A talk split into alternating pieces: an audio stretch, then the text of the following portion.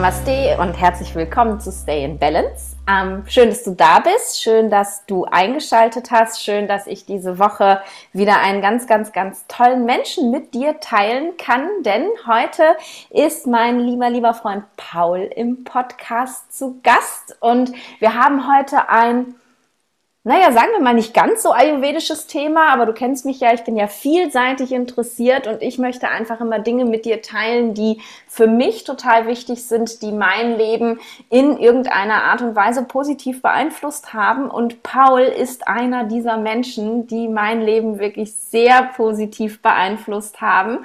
Paul und ich haben uns ich sag mal, Paul ist mir vom Universum geschickt worden. Paul und ich haben uns auf äh, über Instagram kennengelernt. Und zwar, ähm, wie war das, Paul? Ich habe eine, eine Freundin von dir auf Instagram kennengelernt und die hat zu mir gesagt, ey, ich habe da einen Freund, ich glaube, ihr würdet euch mega verstehen, guck dir doch mal den Account von dem an. Und dann habe ich mir Pauls Account angeguckt und dann war Paul irgendwie plötzlich in meinem Leben und dann haben wir uns das allererste Mal getroffen in Nepal. Und ähm, ja, darüber möchte ich mit Paul quatschen. Darum habe ich Paul eingeladen, über Nepal, über das, was Paul macht in Nepal, mit Nepal, über seine Arbeit, über sein Leben. Und ähm, ja, herzlich willkommen, Paul. Ich freue mich, dass du da bist.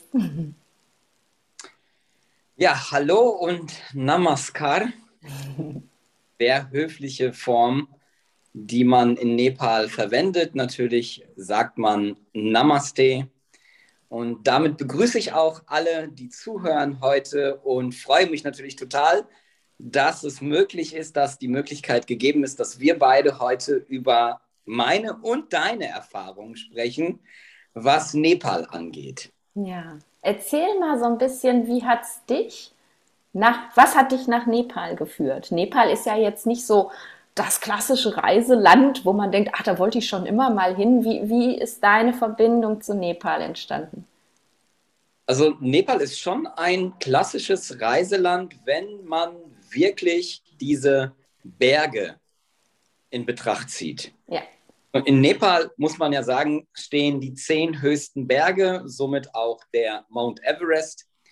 Und wenn man äh, wandern geht, hiken geht oder auch wirklich Bergsteigen, dann ist das Nepal, also das Land, was ähm, dafür halt quasi auch bekannt ist. Aber Nepal hat viel mehr zu bieten, viel, viel mehr zu bieten, denn Nepal ist so vielschichtig und so bunt und so lecker und so ähm, spirituell und ähm, das alles auf einmal. Es verbindet das alles irgendwie. Und mich persönlich hat es aber nach Nepal gezogen, weil ich meine eigenen Erfahrungen machen wollte, ähm, was Buddhismus angeht. Mhm. Also ich ähm, praktiziere schon seit über zwölf Jahren den tibetischen Buddhismus. Und wenn man so ein bisschen in die Geschichte zurückblickt, ist es ja so, dass ähm, 1959 Tibet von China eingenommen worden ist und die Möglichkeit, quasi nach Tibet zu kommen, ähm, erschwert ist. Natürlich kann man dort rein und man kann auch dort eine Zeit verbringen. Aber ich wollte länger Zeit ähm, in dieser Art von Erfahrungsreligion verbringen. Und so habe ich mich umgesehen, was, sind, was gibt es für Möglichkeiten, das ist schon lange, lange her. Und habe dann für mich entdeckt, dass Nepal ähm, auch sehr gute Möglichkeiten bietet, um dem tibetischen Buddhismus zu begegnen. Mhm. So, und dann war es so, dass ich meine erste Reise angetreten habe. Das war vor irgendwie acht, sieben, acht Jahren. Und ich bin auch direkt nach Boda. Und Boda ist das tibetische Herz von Kathmandu. Also man muss auch dazu sagen, dass, Kat dass Nepal nur einen internationalen Flughafen hat. Also wenn man nach Nepal fliegt, kommt man immer erst nach Kathmandu. ja. Also alle. Und ähm, dann bin ich direkt auch in Boda gelandet und von dort aus habe ich meine, ähm, meine, meine, meine, meine, meine Reisen bzw. meine eigenen Erfahrungen gemacht. Und ähm, dort äh, habe ich auch immer wieder Leute mit hingenommen und denen das gezeigt, was ich erfahren habe. Und irgendwann haben die Leute gesagt, ey Paul, du machst das so gut, äh, mach doch einfach Reisegruppen. Und dann habe ich mir überlegt, naja, wäre vielleicht ein cooler Job für mich. Und ich habe angefangen, den Leuten das Land zu zeigen. und am Anfang war das wirklich ähm, einfach nur ein Hobby, aber es wurde halt immer mehr zu meiner Berufung, meiner Bestimmung, weil ich immer tiefer ins Land bin und habe die Kulturen der Menschen kennengelernt. Ich meine, in Nepal werden über 100 Sprachen gesprochen. In Nepal gibt es über 100 Ethnien. Ja. Ähm, in Nepal gibt es Einflüsse aus vier verschiedenen Richtungen, was Essen angeht. Also wir haben China, wir haben Indien, wir haben Pakistan, wir haben Bhutan. Ähm, all das ist irgendwo in der Geschichte vermischt und hat sich mit den nepalesischen Völkern auch in der Kultur, in der Essenskultur vermischt. Und somit haben wir immer wieder neue Erfahrungen gemacht, was das Essen angeht. Und ähm, was ich festgestellt habe, ist immer wichtig, dass man gutes Essen anbietet. Auf jeden Fall. da finden die Leute auf der Reise total wichtig, gutes Essen zu essen. Und da meine Reisen komplett vegan, vegetarisch-vegan gehalten sind, ähm, habe ich da auch immer wieder die besonderen Punkte rausgesucht, wo die Leute halt wirklich Geschmackserfahrungen machen, die besonders sind. Das kann ich nur bestätigen. Absolut. Aber Das Besondere an, an deinen Reisen, und das, das, finde ich jetzt, weil ich kann sagen, ich habe es ja mitgemacht, ist eben jetzt nicht, dass das so eine ganz klassische Reise ist, so, okay, ich lerne mal hier irgendwie Land und Leute kennen und ich esse mal gut. Ähm, und das hat mich damals so angezogen, weil ich, ich bin ja tatsächlich so gar kein Gruppenreisender, ne? Also überhaupt nicht. Ich packe einen Rucksack und ich fahre los, äh, wenn es eine Fernreise ist oder mittlerweile packe ich mein Auto und fahre los was ich einfach so toll daran fand, war eben zum einen auch diese, ähm, dass du uns in Verbindung gebracht hast, eben mit diesen Hilfsorganisationen vor Ort, dass ich sehen kann, ne, was, was wird da eben neben dem klassischen Tourismus noch geleistet. Das fand ich einfach ganz, ganz beeindruckend. Da müssen wir ganz viel drüber reden. Und eben auch diese, ähm, ja, diese spirituelle Reise, die du da eben mit uns gemacht hast. Und das fand ich für mich auch wichtig. Wir haben uns eben nicht nur buddhistische Orte angeguckt, sondern du hast halt einfach alles mit einbezogen. Wir waren auch an vielen Orten, die eben für Hindus interessant sind, die für mich dann eben auch irgendwo wieder wichtig waren. Und, und ich finde, das macht es einfach besonders, weil ich kann auch eine Gruppe Gruppenreise nach Nepal buchen und dann sehe ich äh, ne, die schönen Berge und die tollen Seen und esse lecker in Kathmandu. Aber der, das ist schon nochmal ein Unterschied. Erzähl mal so ein bisschen über, ähm, wie ist es zustande gekommen mit, mit den Hilfsorganisationen und so. Ja, also die Hilfsorganisationen sind ein sehr wichtiger Bestandteil auf den Reisen, denn sie ähm, geben halt quasi auch so ein bisschen Überblick, was sind die Probleme in dem Land mhm. und ähm, wie ähm, schaut es halt quasi ähm, generell innerhalb der Gesellschaft aus. Und das finde ich halt sehr wichtig, weil ich glaube, dass man ein Land kennenlernt, wenn man den Ablauf der Menschen kennt. Ja. Also der Menschen, die dort leben. Und nur so, glaube ich, bekommen die Menschen einen richtig guten Geschmack davon, was ist Nepal? Weil Nepal ist nicht nur die Weltkulturerben, sondern Nepal, man muss auch dazu sagen, Nepal ist eines der ärmsten Länder der Welt. Ja. Und ähm, trotzdem gibt es an jeder Ecke Glück. Mhm. Und Nepal ist ähm, ein Land, welches halt quasi von diesen Aspekten der Armut oder auch der Wasserknappheit beziehungsweise was Wasser angeht oder andere Dinge, die für uns selbstverständlich sind, halt quasi noch weit entfernt. Ja. Und ähm, ich will halt einfach nicht den Leuten nur die schönen buddhistischen und hinduistischen Tempel zeigen, sondern sie sollen aktiv etwas erleben, was auch zum Beispiel ähm, Problematiken angeht. Also, dass man sich mit dem Reiseland auch wirklich auseinandersetzt, mhm. aber das Gefühl hat, nicht nur der Auseinandersetzung, sondern auch sagt, wir haben etwas getan, was ein Stückchen zur Verbesserung beigetragen hat. Und das ist das, was ich dann vorab mache. Mit den Hilfsorganisationen spreche ich ab, was zum Beispiel gebraucht wird.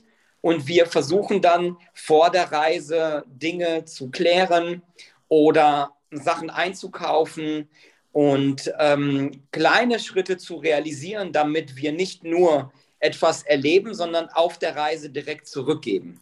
Ja.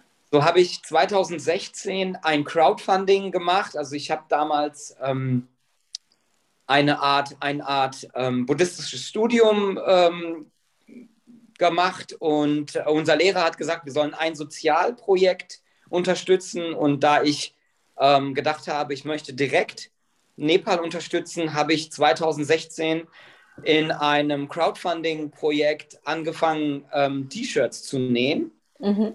Und habe den Stoff dafür aus Nepal geholt und habe ähm, biozertifiziertes, GOTS-zertifiziertes Garn dafür eingekauft.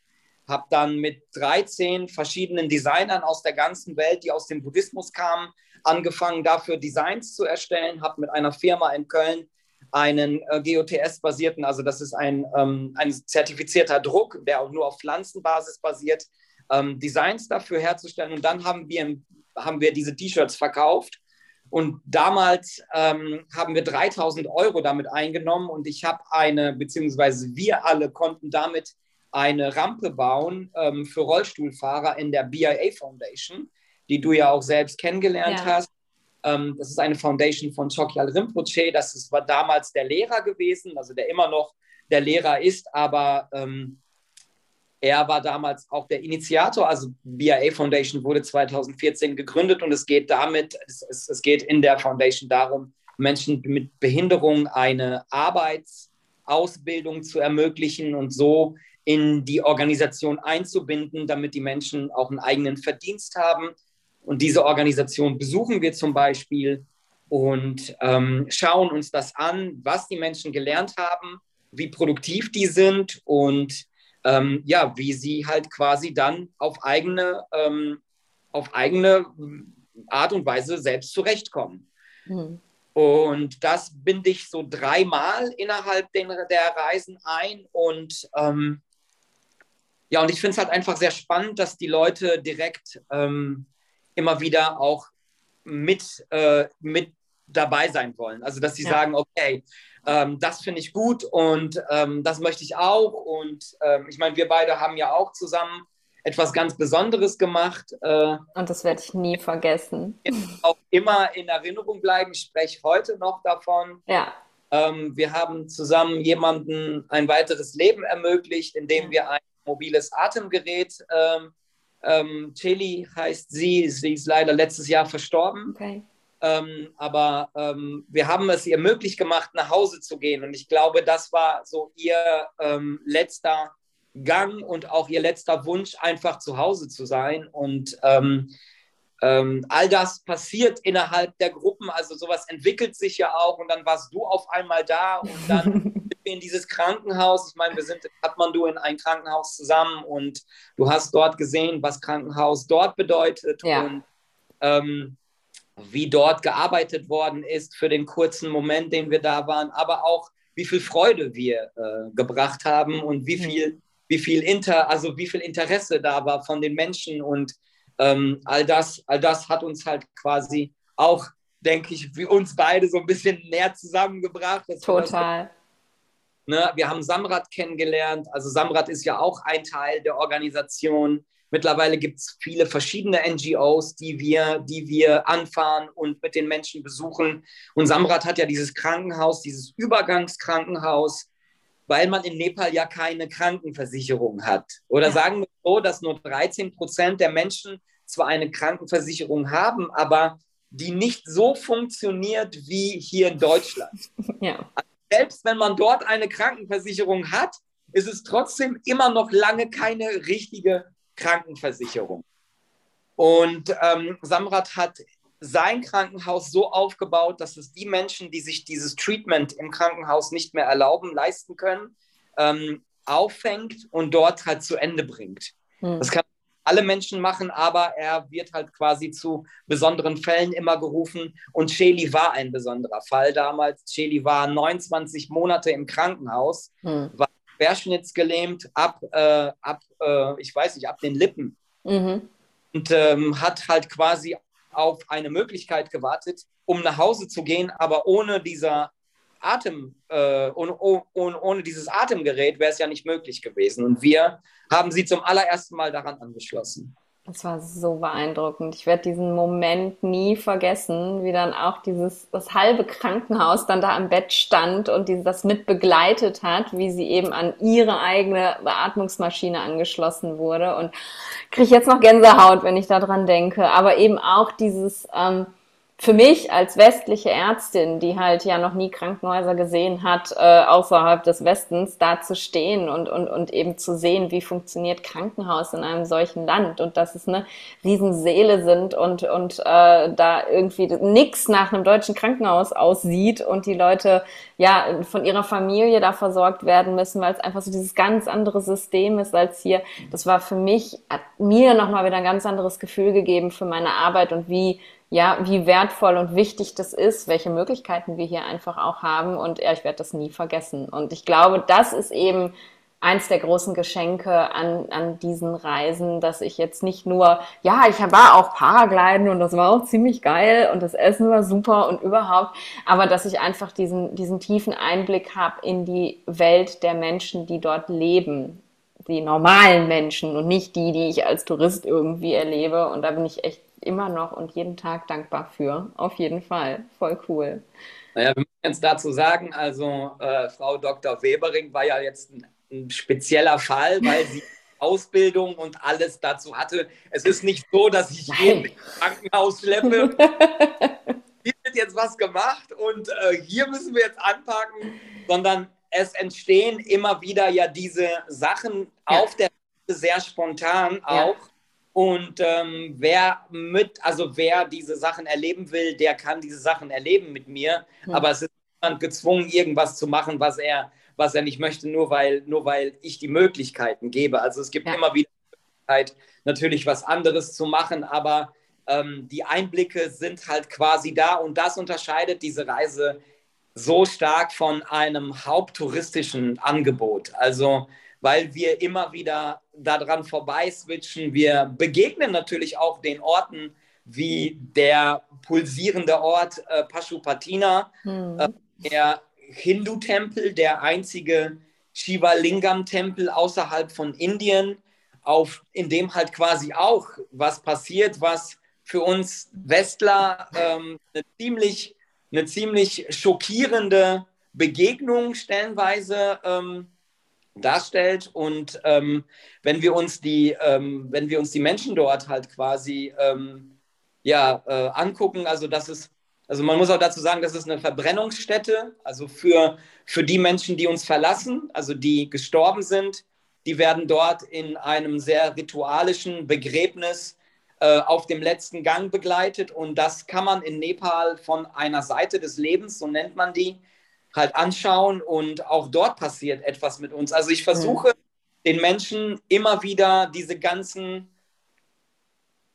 Sachen, die wirklich triggern, also, ne, mitzugeben. Und das, und das ist halt quasi etwas, was du gesagt hast, dieses Spirituelle ja. oder das, dieses, dieses Fühlen, Erleben, Schmecken, Riechen, auch Sehen und alle Sinne mit einzubeziehen in eine Reise, die halt quasi wie eine Reise in eine andere Welt ist. Absolut, ja. Äh, so sehe ich das.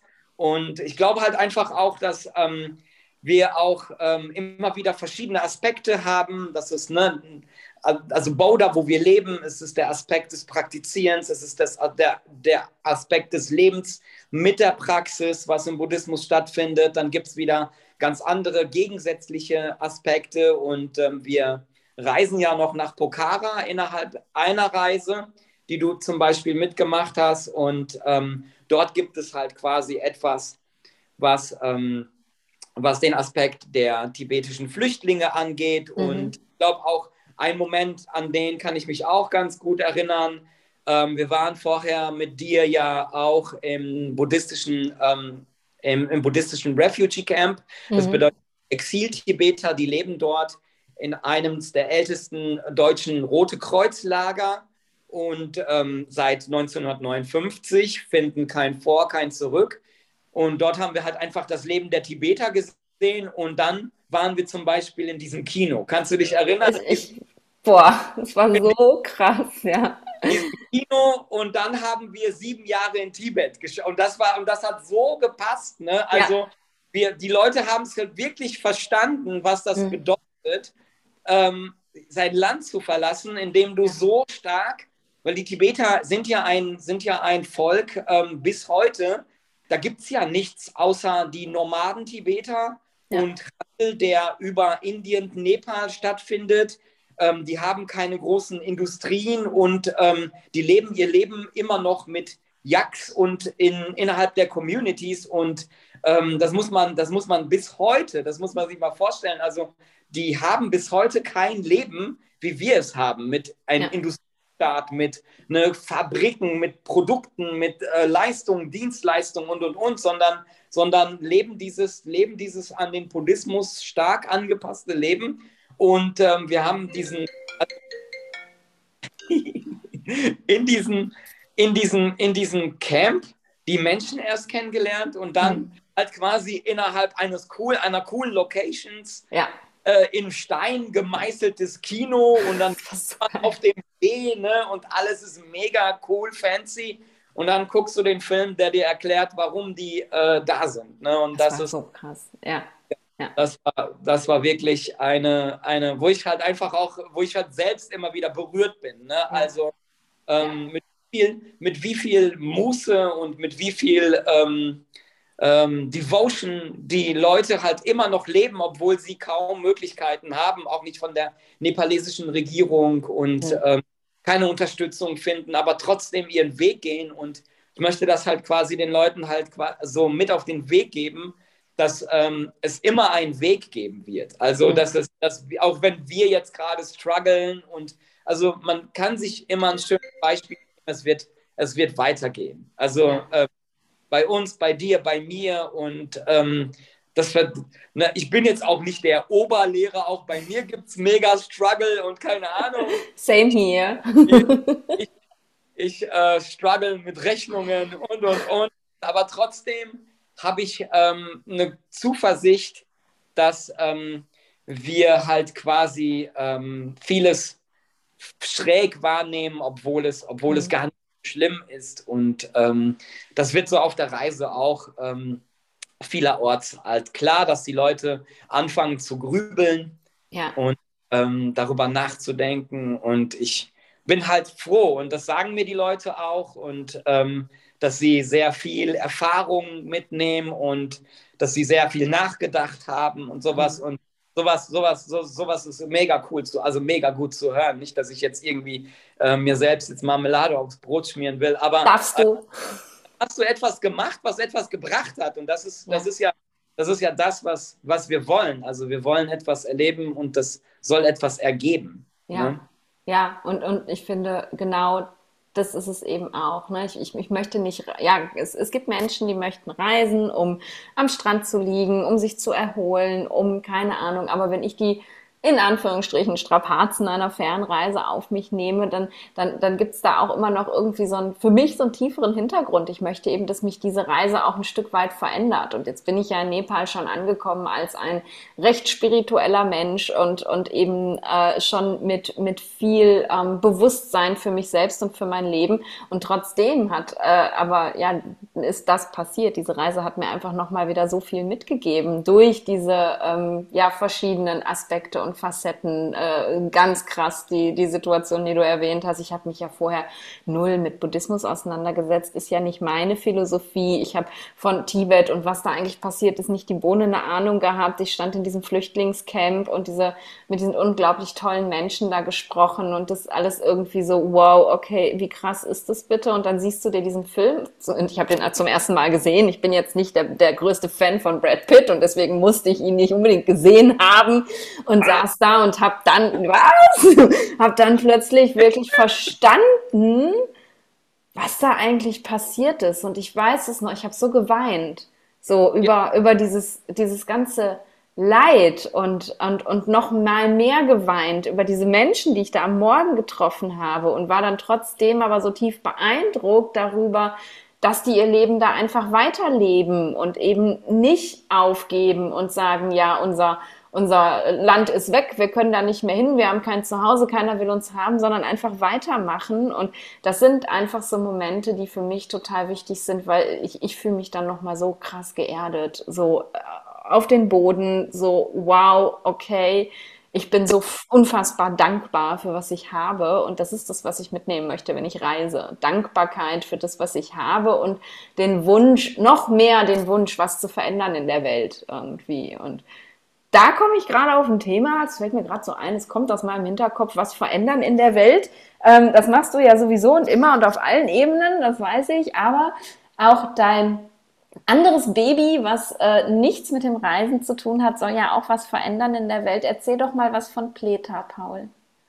Ja, also Pleta hat da doch schon mit den Reisen was zu tun, weil wir reisen ja und ähm, in dem Land und sind halt quasi immer wieder bei Pujas dabei oder bei Festen und, und, und. Und wir haben halt quasi dort einen Teller gesehen, der aus Frischblattblättern hergestellt worden ist für die jeweiligen Feste. Und ähm, wir dachten immer, guck mal, wenn die so Feste feiern, dann ist es äh, so, dass die danach diese Blattteller wegwerfen, aber es ist keine Müllverschmutzung. Also ja. die machen damit nichts kaputt. Ne? Ja. So, und wenn du bei uns irgendwie, äh, ja jetzt nichts sagen, aber ja. mal Festival mal irgendwo hingehst, denkst du dir, Alter, krass, ist jetzt irgendwie was Krasses passiert oder Hurricane hierher? sowas. Ne, da liegt überall Müll und Plastik und überall ist irgendwie, wir genießen, aber wir haben eine ziemlich kurze Auffassung ähm, davon, was danach ist. Mhm. Und wir haben uns dann mit dem Thema Teller weiter beschäftigt und haben dann entdeckt, dass es eine Palme gibt, die es auch in Nepal gibt die Areca-Palme und die wirft Blätter ab, aus denen könnte man oder kann man ähm, Geschirr herstellen. Und dann habe ich äh, geforscht und gemacht und getan und ähm, es gab sogar auch, es haben sich wirklich auch vier Studenten, also drei Studenten und ein Erwachsener gefunden, die das Gleiche gedacht haben, so wie wir, obwohl es diese, also diese Teller in Nepal heißen Taparis Mhm. Aber diese Areca-Blatt-Teller, die gibt es schon in Indien, aber das wusste ich gar nicht.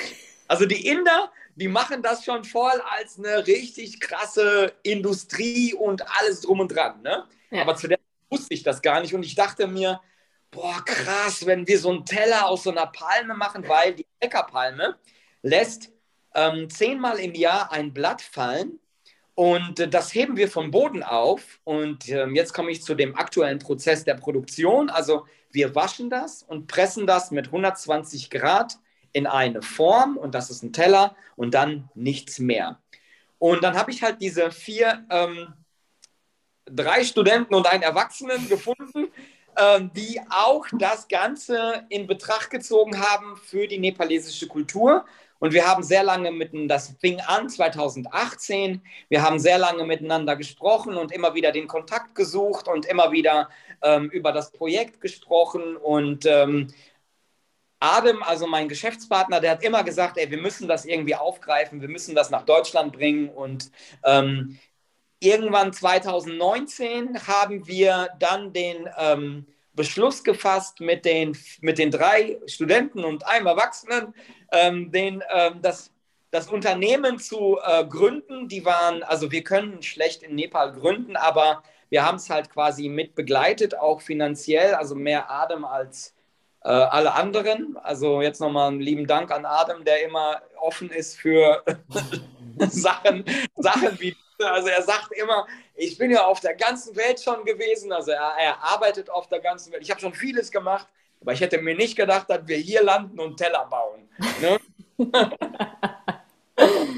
und und ähm, dann haben wir, also diese, man muss auch dazu sagen, diese drei Studenten und dieser eine Erwachsene sind, ich sage das halt immer so, weil die Studenten Maschinenbau, zwei Maschinenbau studiert haben, was richtig wichtig war für die ganze Organisation. Und einer ist Elektrotechnik-Ingenieur ähm, und der vierte, der Erwachsene, ist der älteste von uns und er ist Sozialarbeiter und hat halt einfach Zugang zu den ganzen Communities. Mhm. Und in Japa, wo er ursprünglich lebt, das ist im ostensten Osten von Nepal, für 15 Stunden mit dem Auto für 400 Kilometer in Nepal. Mm, ein Spaß. ein Megaspaß, den man halt quasi mit uns mitmachen kann, auch jetzt im Oktober. Ähm, dort reisen wir dann zur Produktion. Aber er hat dann angefangen mit der ähm, Women Empowering Organisation Nepal ähm, unsere Mitarbeiterinnen auszusuchen. Und ähm, wir haben mit 13 Mitarbeitern 2018 gestartet, haben mittlerweile 18 Mitarbeiterinnen und können durch die Bestellungen, die wir in Deutschland generieren, ähm, unsere Arbeitsplätze halten und 18 ähm, Familien versorgen. Mhm. Aber das ist nicht das, was ich jetzt irgendwie so ganz äh, hoch, also das ist mega cool, das ist mega geil, aber wir produzieren ein absolut mega cooles und hochwertiges Produkt. Und ähm, deswegen will ich halt quasi auch hier immer wieder den Leuten sagen, ja, wir sind ein nepalesisches Unternehmen, aber ähm, wir, brauchen, wir brauchen uns hier nirgendwo ähm, zu verstecken oder sowas, weil ähm, unser Produkt, also das qualitativste Produkt und es ist das umweltschonendste Produkt, was es gibt. Und ähm, wir sollten alle Pleta-Teller benutzen für ähm, Sachen, die wir kurz benutzen. Denn der Aspekt unserer Firma ist halt etwas auszutauschen, was wir nur kurz benutzen, aber was lange bleibt. Also wir in unserer Gesellschaft sind ja so drauf, wir sind ziemlich oft unterwegs und kaufen dies und das ein, benutzen es kurz, aber machen uns sehr wenig Gedanken über ähm, danach. Was ja. passiert mit den Produkten danach? Ja. Wir haben Produkte hergestellt, genau auf diese Situation angepasst, machen das bis heute noch und wollen diese Produkte ersetzen mit einem Produkt, was Pleta produziert, was sechs Monate hier bleibt. Mhm. Also wenn man diese Relevanz zu einem Plastikstäbchen nimmt, also Rührstäbchen, Plastikpiekser für Pommes, die bleiben 400 Jahre. Ja. Monate ist eine richtig, richtig äh, gute, kurze Zeit. Und ähm, das ist der Aspekt unserer Unternehmung. Also natürlich klar, ähm, das Schaffen von Arbeitsplätzen, was wir auch auf den Sammelplantagen machen. Die Frauen, die dort arbeiten, die ähm, verdienen sich ein kleines Mini-Business, die bauen das auf, weil sie uns die Blätter bringen. Also es gibt eine komplette transparente Kette, die wir geschaffen haben und auch dafür ähm, muss man sagen, wurden wir auch ausgezeichnet. Also wir haben den Deutschen Nachhaltigkeitspreis für dieses oh, cool. Projekt bekommen. Das ist der höchste Preis Europas in der Nachhaltigkeit.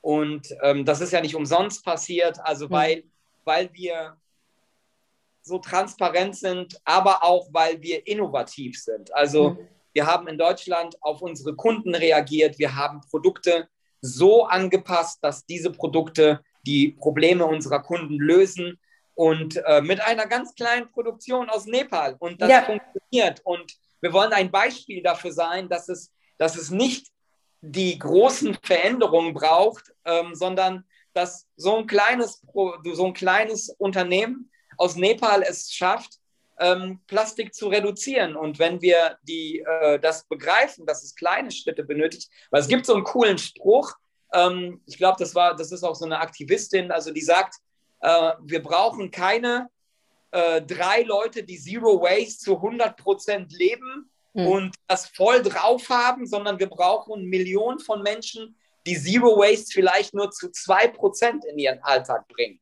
Ja. Und das macht dann im Grunde genommen den Effekt. Und ähm, das ist das, was wir äh, mit Pleta halt quasi aufgegriffen haben, weil jeder hat einen Zugang zu Pleta. Also es gibt einen ganz normalen Kundenshop, jeder kann Pleta kaufen. Ja. Es gibt nicht nur die Sachen für Großabnehmer, die wir natürlich sehr begrüßen, aber wir versorgen, also jeder hat einen Zugang zu Pleta und kann sich für eine Party oder für einen Geburtstag oder für ein für, für eine Hochzeit sogar. Also wir hatten Hochzeitscaterings mit Blätter der Natur. Also es sieht super schön aus ja. zu den anderen Alternativen, die es gibt. Und äh, unsere Frauen sind immer total begeistert, wenn man auf dem Instagram-Account guckt. Also die, was die Leute, also wir, wir kriegen immer wieder ähm, Fotos von Leuten, die mit Pleta arbeiten und was die damit machen. Und die sind so beeindruckt davon, dass unser Produkt in Deutschland ankommt. Und das ist mhm. halt auch etwas, was dann zurückkommt. Also wir haben so ein bisschen die Philosophie, also unsere Frauen stellen Pleta her mit Liebe. Mhm. So, es ist die Liebe zur Natur. Und wenn wir Pleta benutzen, geben wir Liebe zurück. So, es ist ein Kreislauf der Liebe, ja. der entsteht, ähm, den wir halt quasi äh, alles schaffen können. Und das ist halt äh, Pleta. Und das möchte ich auch ganz klar den Leuten transparent zeigen. Deswegen machen wir auch eine Pleta-Reise nach Japa und ähm, machen unterwegs, lernen wir Nepal kennen. Man sieht, wie sich das Land über drei Ebenen halt quasi ändert. Ähm, es gibt ja, natürlich die höchsten Berge, es gibt das Mittelgebirge, da kommen wir raus aus Kathmandu. Und es gibt das Land, das Grenzland zum, also das ist das Terai nach Indien. Und es ist so facettenreich, was wir da auf der Reise machen. Ähm, es, wir begegnen Menschen, die anders aussehen, also durch die Ethnien und durch ähm, die Völkergruppen. Ähm, wir essen Dalbat, was ganz anders schmeckt als in Kathmandu. Mein Dalbat Nationalgericht. Ne? Es gibt, es ist so, dass die Nepalis halt quasi nicht fragen, wie geht's dir? Ne? Also wir machen das ja, ne? Mhm. Äh, erwarten, erwarten nicht die wirklich, wie geht's dir, sondern äh, sondern gut, ne? aber in Nepal fragen die Leute sind sich Kanakayo und Kanakayo heißt, hast du heute schon gegessen? Oh. Das ist ganz wichtig für die. Und äh, morgens, morgens essen die Dalbat und äh, mittags essen die Dalbat und abends essen die Dalbat. Es gibt sogar Nepalesen, die behaupten, die kriegen schlechte Laune, wenn sie kein Dalbat essen. Äh, und äh, das ist so, das ist so, man kann sich das nicht vorstellen. Die Leute hier so, äh, könnte ich niemals machen, dreimal am Tag, aber wenn man dort ist und das isst yeah. und jeder stellt es anders her, ist es im Grunde genommen ganz an, immer wieder, die Basis ist gleich, ja. aber das Gericht, das Gericht schmeckt immer wieder anders und für mich, ich meine, ich bin viel Esser, was, was nicht so gut ist, aber es ist trotzdem das geilste Gericht, weil man kann sich das nicht vorstellen, aber man bekommt von Dalbat so lange nach. Es ist ein All-You-Can-Eat-Gericht. Und bis man sagt, ich bin jetzt so mega restlos satt, rollt mich hier raus. bis so lange bekommt man Dalbat zu essen. Und das ist für mich das geilste Gericht ever. Ich bekomme immer so lange nach, so lange nach. Kann, ne? Ja. So. Herrlich. Ganz viel äh, Nepal in ähm, in einem. Cool. Also das ist ne, das, was wir, wo wir vor, nur das, das was klären, das, wo wir vorher drüber gesprochen haben, das ist eine Reise, die du anbietest mit den Hilfsorganisationen, mit den buddhistischen Städten, mit, mit, mit. Und das, wo wir jetzt drüber gesprochen haben, das ist eine andere Reise, die ja. eben ja, sich mehr, ähm, ne, da sag doch bitte noch mal einmal den Titel, ich lieb's so sehr. Also die erste Reise, über die wir gesprochen haben, ist Meet Buddha in Boulder with Us, weil wir aus Boulder, aus dem Bezirk Boulder starten und ich den Leuten im Grunde genommen auf der Reise vermittle, in welchen Situationen sie schon Buddha begegnen. Also viele, hm. viele erwarten die Statue, aber begegnen trotzdem innerhalb ja. der Reise sehr oft Buddha. Und ähm, die zweite Reise, die heißt auf den Spuren der, der Blätter, die keine Spuren hinterlassen. Blätter. Ne? Und das, darum, da geht es halt quasi schon. Also es ist eine Kombinationsreise aus Nachhaltigkeit und Kennenlernen der, des Produktes und und ähm, der Produktion, aber nichtsdestotrotz das Kulturelle und das Spirituelle wird auch auf dieser Reise immer wieder mit eingebunden, weil wir ja zurück nach Kathmandu reisen und ich den Leuten ja trotzdem noch das Land vermittle. Also man ist nur über vier Tage in der Produktion. Ähm, dieses Jahr gibt es auch was ganz Besonderes für die Reise. Es gibt eine, ein Unternehmen aus Bremen, was das eigene Palm Projekt launchen wird mit uns. Das heißt, mit, mit uns kann man aktiv Palmen anbauen. Das brauchen wir als CO2-Kompensation.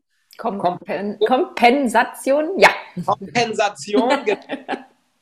Ähm, das brauchen wir und die launchen das und ähm, mit uns zusammen und ähm, dann pflanzen wir auch Palmen selbst und sind auf den Sammelplantagen, die ganz anders sind als Plantagen und erklären den Leuten, wie die biologische Agrarwirtschaft in Nepal mit unseren Bauern funktioniert, ähm, lernen ihre Kultur gleichzeitig kennen und ähm, reisen dann zu den Teefeldern. Auch nochmal ein sehr wichtiger Bereich in Nepal. Also wir haben Teefelder, die bis nach Sikkim, also nach, da, nach Darjeeling führen, aber die gibt es auch nochmal in Nepal. Da kommt nochmal die ähm, Teeproduktion an einem Tag. Ähm, und wir lernen so ein bisschen, wie man Tee herstellt, kennen, werden Tee probieren und ähm, reisen dann erst nach Kathmandu zurück. Und dann gibt es auch nochmal die Berührung mit den ähm, Weltkulturerben, mit, mit einem Sozialprojekt und ähm, ganz viel, ähm, was es noch, was es noch ähm, für Kathmandu zu erleben gibt. Klingt super schön.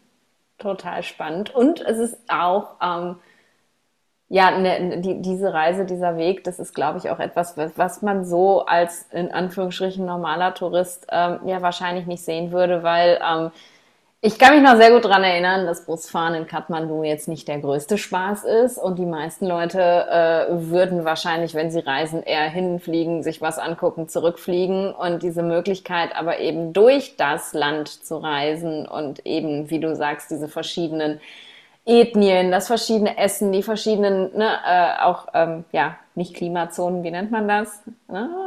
Vegetationen heißt das Wort. Das alles eben so zu erfahren, da so durchzufahren im wahrsten Sinne des Wortes, das ist halt auch nochmal ganz, ganz geil und das kriegst halt auch nicht überall, glaube ich. Ne?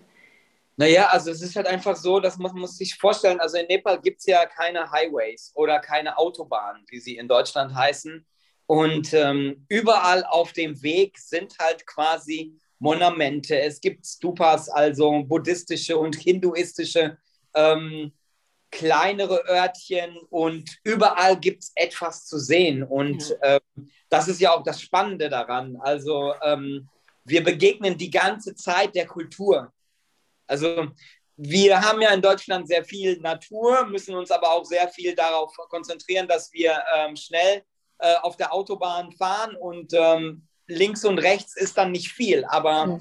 wenn man so durch Nepal fährt, dann ähm, fährt man der Landstraße und begegnet ständig irgendwelchen Sachen, äh, die man gerne angucken oder die man für den Moment halt quasi für sich, für sich so mitnimmt. Ne? Und das ist, das ist halt quasi auch das Spannende, warum auch so eine Fahrt durch das Land nicht einfach nur eine Fahrt ist, sondern, sondern halt ganz viel erleben.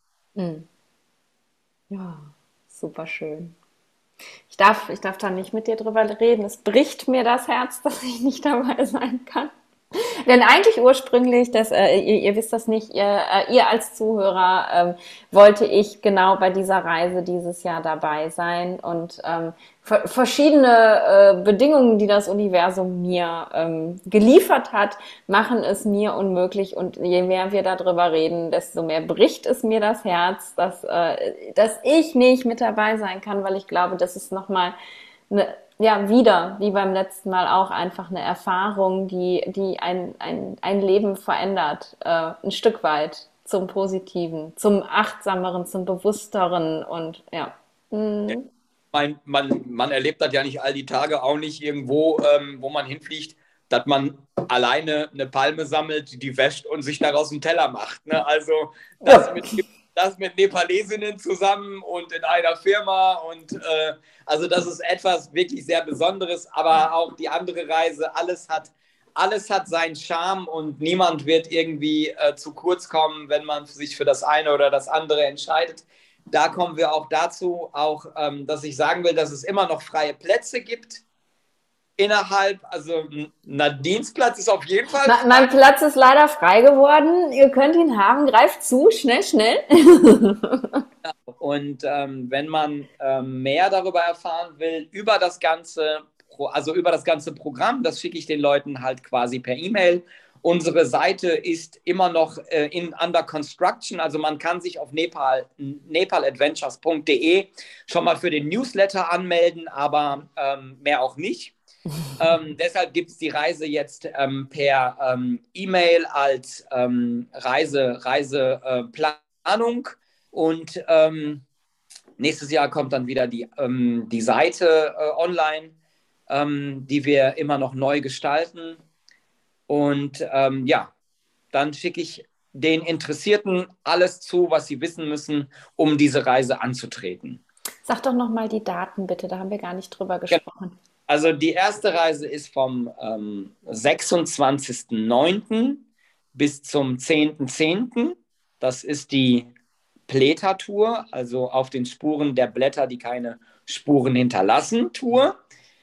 Das ist immer so ein Wortspiel, was ich nochmal ne, selber nochmal immer aufpassen muss. Aber, Aber mega. Die zweite, also innerhalb der Reise kann man dann halt quasi nach dem 10.10. .10 nochmal ausspannen. Also es gibt die Möglichkeit, dann noch eine Woche dran zu setzen und Kathmandu zu erleben. Äh, und die zweite Reiseaktion, also die, die wirkliche Reise beginnt vom 17.10. bis zum 31.10. Das ist die Meet Buddha in Boda with Us Tour. Mhm. Und wenn jetzt jemand, also du, du, gehst ja zwischendurch nicht zurück nach Deutschland sozusagen, das wäre ja ein bisschen blöd. Wenn jemand jetzt sagt, okay, ähm, ich will nach Nepal, aber ich will auch länger bleiben. Äh, der könnte jetzt theoretisch auch sagen, hör mal, Paul, ähm, ich möchte die zweite Reise machen, aber eigentlich möchte ich schon ein paar Tage früher kommen und äh, du bist doch in Kathmandu, kannst du mir da schon mal ein paar Tipps geben? Ich komme schon ein bisschen eher. Oder jemand, der die erste Reise mitmacht und sagt, ich will noch was länger bleiben, äh, da, da, da, da hättest du auch Möglichkeiten äh, zu sagen, ja, ich kann dir ein Hotel suchen oder empfehlen oder was auch immer. Oder wenn Leute sagen, ich möchte sie sogar beide machen, das ist alles möglich, oder? Es, es, ist alles möglich. Es ist sogar so, dass ich nichts suchen muss, weil wir haben ja Hotels, mit denen wir zusammenarbeiten. Also ich weiß genau, wo ich die Leute in unseren, innerhalb unseren Hotels halt unterbringe. Und ähm, je nachdem, wenn man früher kommen will oder ein paar Tage auch schon früher anreist, ist es kein Problem, sich dann zu melden und zu sagen, okay, ähm, ich äh, möchte ich möchte mehr oder ich möchte länger oder sowas. Also ich bin ja da und kann das Ganze koordinieren und ähm, sehr einfach, sehr einfach ähm, ja, bewerkstelligen. Auch bei den Flügen kann ich den Leuten, kann ich die Leute äh, unterstützen. Also das heißt, äh, den Flug zu buchen, weil jeder bucht seinen Flug selbst. Leute, die das noch nicht gemacht haben. Es gibt natürlich Leute, die das ähm, immer von einem Reisebüro gemacht bekommen die bekommen von uns halt quasi den Flug ausgesucht und man muss im Grunde genommen nur noch buchen.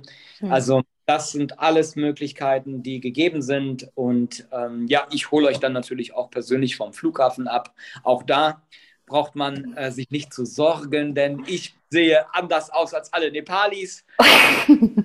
ich stehe dann da mit einem Grinsegesicht und freue mich auf die Leute, die ankommen. Und, ähm, und diesen ja. Moment werde ich nie vergessen, ist, leider ist dieser Podcast ja nicht mit Bild. Das heißt, ihr seht mich jetzt gerade nicht so strahlen, wie ich strahle. Aber ich weiß noch bis heute diesen Moment, wo ich aus dem Flughafen raus bin und dann stand der Paul da und drückt mich so feste, als hätten wir uns seit Jahren nicht mehr gesehen. Und ich war sofort irgendwie home.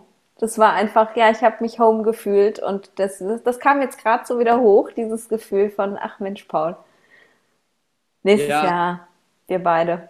Nee, ja, beide ist auf jeden Fall safe. Ne? Also ja. gibt es halt quasi nochmal andere Reisen, aber äh, auch, das, auch das, was ich, was ich ähm, alles schon erzählt habe.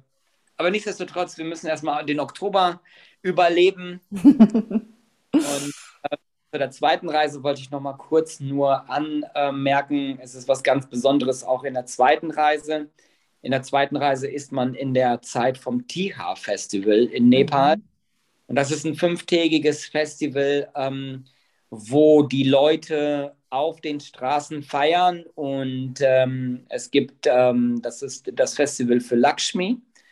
Also das ist Lakshmi gewidmet, aber auch ähm, den ähm, Wesen, der, ähm, die mit einleben. Äh, und zwar Work, äh, das ist äh, ein Festival, in dem die Leute die Hunde segnen an einem Tag, als Freunde die Kühe segnen an einem anderen Tag, die Raben segnen, damit die nicht kommen, weil der Rabe steht für den Tod. Und ähm, die wollen die besänftigen und dann gibt es am Ende äh, der, also dann gibt es noch eine Lakshmi Puja, aber ähm, am Ende ist Brother und Sister Day und ähm, da fragen sich Leute, die nicht die eigene Familie sind, dass, ob, sie, ob sie trotzdem Bruder und Schwester werden können. Und ähm, ich habe bis jetzt zwei Schwestern, also die, mit denen ich bin, mit denen bin ich auch äh, connected, also bis heute. Also man, man, man nimmt das wirklich dann so als ähm, Geschwister äh, wahr, dass man das wirklich ist, wenn man das wirklich machen möchte. Und ähm, ja, es ist, äh, wir werden auch meine Schwestern treffen und hm. äh, wir werden auch zu diesem Tiha mit einer Schwester äh, zusammen verbringen. Und das ist halt einfach eine sehr schöne Geste. Man, man, man schenkt sich was und ähm, besiegelt somit halt quasi die, ähm, das Geschwistersein. Voll schön. Schön ja. und auch wieder so eine schöne Möglichkeit, eben ähm, etwas zu erleben, was halt da zu diesem Zeitpunkt stattfindet, aber eben nicht als der Touri, der außen daneben steht und zuguckt, sondern wirklich mittendrin zu sein, weil du eben mit den Locals und Paul ist ja auch ein Local da, wirklich unterwegs bist, also Teil davon zu sein und sich das nicht nur von außen anzugucken, das ist einfach so besonders, ne? Ja, genau. voll schön. Ja. Oh. Ich glaube, ich glaube, erzählt, ne? wir haben echt viel Energie rausgehauen. Ja. Ähm, wenn die Leute zuhören, ich denke mal, dass das schon so den einen oder anderen zum Schwärmen oder zum, oder zum gedanklichen Wegreisen äh, bringt, was ja auch ziemlich cool wäre. Ja.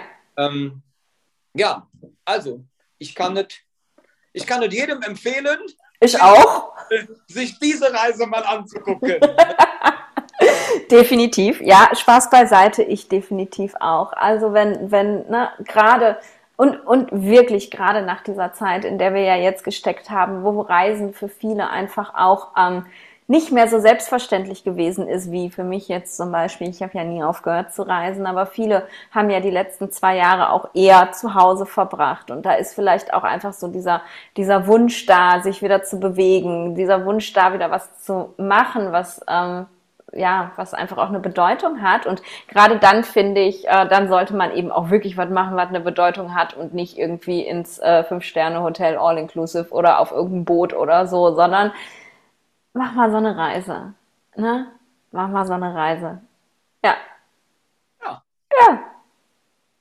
All that's, set. That's it. All set.